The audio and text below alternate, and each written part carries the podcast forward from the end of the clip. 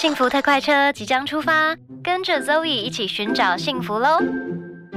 跳跃着幸福，摇摆着幸福，幸福你在哪？我左看上看下看右看，下一站幸福，拥抱着健康，承载着梦想，幸福在身旁。这一站幸福到站喽！Zoe 大来宾，选我选我选我！哇，今天真的是非常的荣幸，请到了我的老师来到了现场，欢迎管怡轩管爷。啊，Zoe 好，各位听众朋友大家好。为什么今天会请管爷来呢？当然就是因为接下来就明天嘛，对，明天一直持续到十一号就是九展啦。那我相信其实呢，现代人呢，呃，当然是很注重这个生活的品质。那如果呢，大家平常吃一些美食啊，通常就要美酒配佳肴，对不对？呃，是因为尤其是这几年的酒展，我发现其实进场的人越来越多，然后其实进场消费者的素质也越来越高。哦，那今天呢，请管爷来跟我们先首先分享一下，每次去那个酒展啊，人超多，然后摊位超多，到底要怎么样逛才可以，就是可以快很准，然后又聪明的。用一种嗯很快速的方式买完，因为现在你知道，就是诶、人跟人之间的距离不要太近，然后又很很怕会群聚，所以呢，怎样才可以就是快很准又聪明买到自己要的酒呢？嗯，呃，以现在台湾来说哈，尤其在台北，嗯。台北这个地区，每年大概酒展会有三到四个，嗯，那它的策展单位不同，哦，所以说，我们每年我们每次在逛酒展的时候啊，我们可以先去看哦，就是说嗯。它的这个策展单位哦是哪一家，或者说它的这个主题。嗯，哦。那比方说，像每年的四月份的时候，对，哦，那在世贸一馆就有一个纯酒展。所谓嗯纯酒展的意思就是说，它不会有其他的像呃可能咖咖啡啦、茶啦，或者哦是这些其他的这些一起展，嗯它就是一个嗯单纯的一个酒展。哦，这是每年的四月。哦，可是到了每年十一月的时候，在南港，嗯南港的展览馆呢，它就是一个比较大的场地，那它会汇集了像茶、咖啡、呃酒这些其他的业者一起来参展。是综合的，对综合的，哦不过它它其实强调的都是一个 lifestyle，就是大家的一个嗜好品。对。对对，那四月跟十一月的酒展其实各有各有巧妙之处。嗯，对所以接着下来，我们就是四月的这个酒展，它就是纯酒展嘛。对，那里面有很多种，对不对？像是呃烈酒啊，然后清酒，对不对？因为管爷是清酒的专家嘛。那例如说我进去，因为真的是眼花缭乱呢，它是会分区吗？就是各个可能这一区是 whisky 啊，或是这一区是清酒这样子吗？呃，如果以纯酒展来说哈，其实大家不用担心，嗯你进到展展间里面的时候啊，其实，在展场的入口，对，它就会有一个非常清楚的一个标示，就是说，哦呃，这一区呢是葡萄酒区，哦这一区是烈酒理区这一区这一区是清酒区。哦，所以大概在进场之前，呃，当然我们看到有人在排队想要进去的时候，大家对就迫不及待想要进对，去，想要先马上进去喝一杯哈。可是呃，这边我会提醒呃我们的听众朋友，就是嗯在进场之前呢，可以先看一看，对就是我今天要来逛这个酒展，我主要的目的，我想要逛哪一区。是啊，那我可能从那一区开始，先去绕一绕，先去看一下。哦，就是先定好目标，例如说我很喜欢清酒，那 OK 好，我先看了这个地图，哎，清酒在这一区，那就先以这个为目标，然后先往这边前往。呃，是因为你看，像酒展，它每天上午可能十一点嗯开场进去，嗯那一直可能要逛到下午的五六点，嗯哦，六七点。嗯，那在这个过程当中呢，当然，呃，即使啊，我们今天到了每一个摊位，现在每个摊位的厂商都会给我们进场的消费者免费试饮。嗯，对，那免费试饮呢，它一款酒可能它给你十梦、二十梦，嗯嗯，可是你要想啊，在这接下来的六七个小时里面，你你如果说今天在里面试饮了五十款，天哪，那就是一千梦。那一千沫就是一公升，嗯等于你在短时间里面你喝了一公升的酒，嗯就比较容易醉。所以有目的性的、有自己有主题性的去嗯逛酒展，是一个比较聪明的逛酒展的方法。哦，所以在酒展真的可以买到那种比较稀有啊、少见，或者是比市价还要便宜的酒吗？嗯，其实是呃，为什么？因为我自己本身也有、也有呃，就是也也扮演着代理商的角色哦。嗯呃，四月的酒展跟十一月的酒展，它有两个很大的不同哦，嗯就是说，呃，以酿造酒哦，所谓的酿造酒就是类似像葡萄酒、像清酒这种酿造酒。嗯酿造酒它的这个每年在耕耘，就是说它在种植的期间是每年的四月到十月、九月嘛哦。那十一月、十月、十一月的时候，开始这些原这这些作物、这些原物料开始收成，嗯所以就开始酿酒。嗯那我们去想哦，十月、十一月这些作物收成之后，它开始酿。那平均酿酒可能需要四十天到六十天呃左右的这个酿酒期间，所以当新的酒、好的酒出来的时候呢，刚酿好的酒出来，大概在每年的十一二月，嗯。那再经过货运啊、就是船运的时间到台湾，所以在二三月的时候，大概是所有的酒商陆续开始收到新酒。嗯。所以四月的酒展对呃消费者来说也好，对于呃酒商来说也好，它是一个可能他今年新代理了某一个品牌。它可能有一些比较稀有的酒款，可能在去年的这个酒厂，嗯他用了不同的原料，他用了嗯不同的酵母，他去酿了一个非常稀有的酒款。那嗯那，当然就会希望在四月份的时候去在这个市场去做抢先的曝光。所以他就会用比较这种，不管是你可以在这里看到比较稀有啊，或是新的这些酒款，或者是你可以用比较实惠的价格得到它吗？呃，是，那当然。要不要做促销，那是看每一每一家每一家厂商他的嗯这个、的这个的手法哈。对，那但是非常确定的是啊，呃，所以我们想想看哦，到了每年十一月的时候，嗯那十一月它某一个酒款，它可能在这个市场上，它已经普通路也好，它已经贩贩售了将近快一年的时间了。嗯那十一月到了，可能到了隔年二三月，它又必须要再付酒庄，就是付这些酒厂呃这个钱买酒的钱，嗯所以到了年底的时候，其实对酒商来讲哦，资金的压力会比较大。哦，所以赶赶紧变现，对 是不是？对，所以到了年底的那次酒展的时候 的的促销的促销的这会比之后就会比较多。理解，所以大家这样有听得懂这个里面的这个玄机了吗？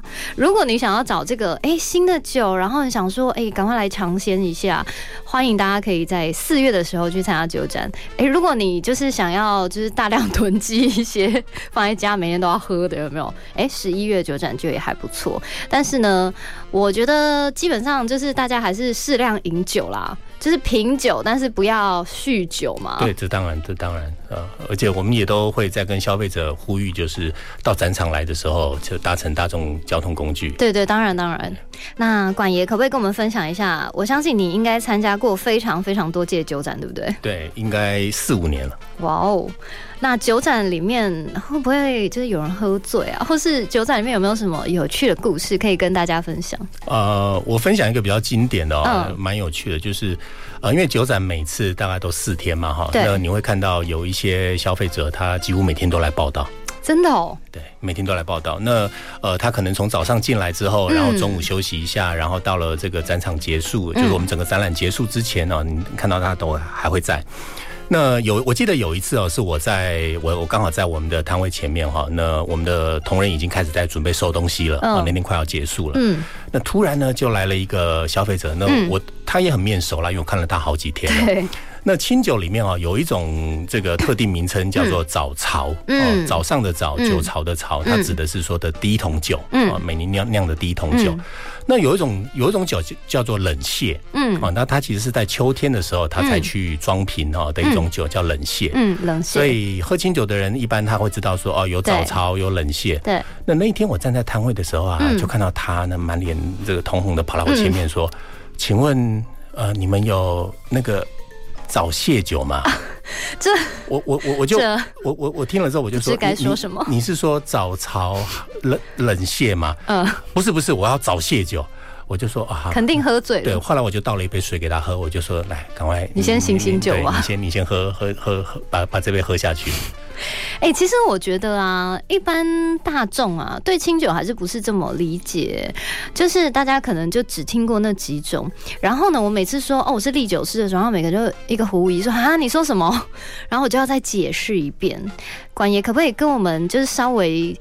对这些就是清酒的这种嗯很好奇，但是他们不晓得要怎么样入门的人，稍微介绍一下历酒师、酒匠到底是什么东西？呃，就像呃葡萄酒的 sommelier 一样哈，嗯。它其实利酒师它就是侍酒师，对。啊，只不过说在日文里面，它 kiki sakeshi，它是用这样子的汉字去表达。嗯，那在日本目前有几个认证机构都有在发行这样专业的证照，在台湾也有授课。嗯。那如果说你今天在台湾你受过呃开课机构嗯。的一些专业的训练，就像对。那时候周颖你来我们这边上课一样，嗯那品饮完，那经过盲测，经过学科考试之后呢，会有日本颁发给你一张证书，嗯。那表示说你已经有一般中等以上的这个水准，对。就是你可以帮你的朋友或你的客人去挑选清酒。嗯，那当然，如果你想要再进阶的话呢，那可能你往教育的方面走嗯，就有讲师。对。啊，那如果你想往更高的品饮的方向走的话呢，那就会有酒匠。那嗯酒匠基本上就是对于在品饮上面，它有一个更困难、更高度的一个认定。对，因为我之前听你说你那个考试，我觉得不可思议耶。当然，因为它全程是日文的，然后再来，你喝了很多盲测的酒，对不对？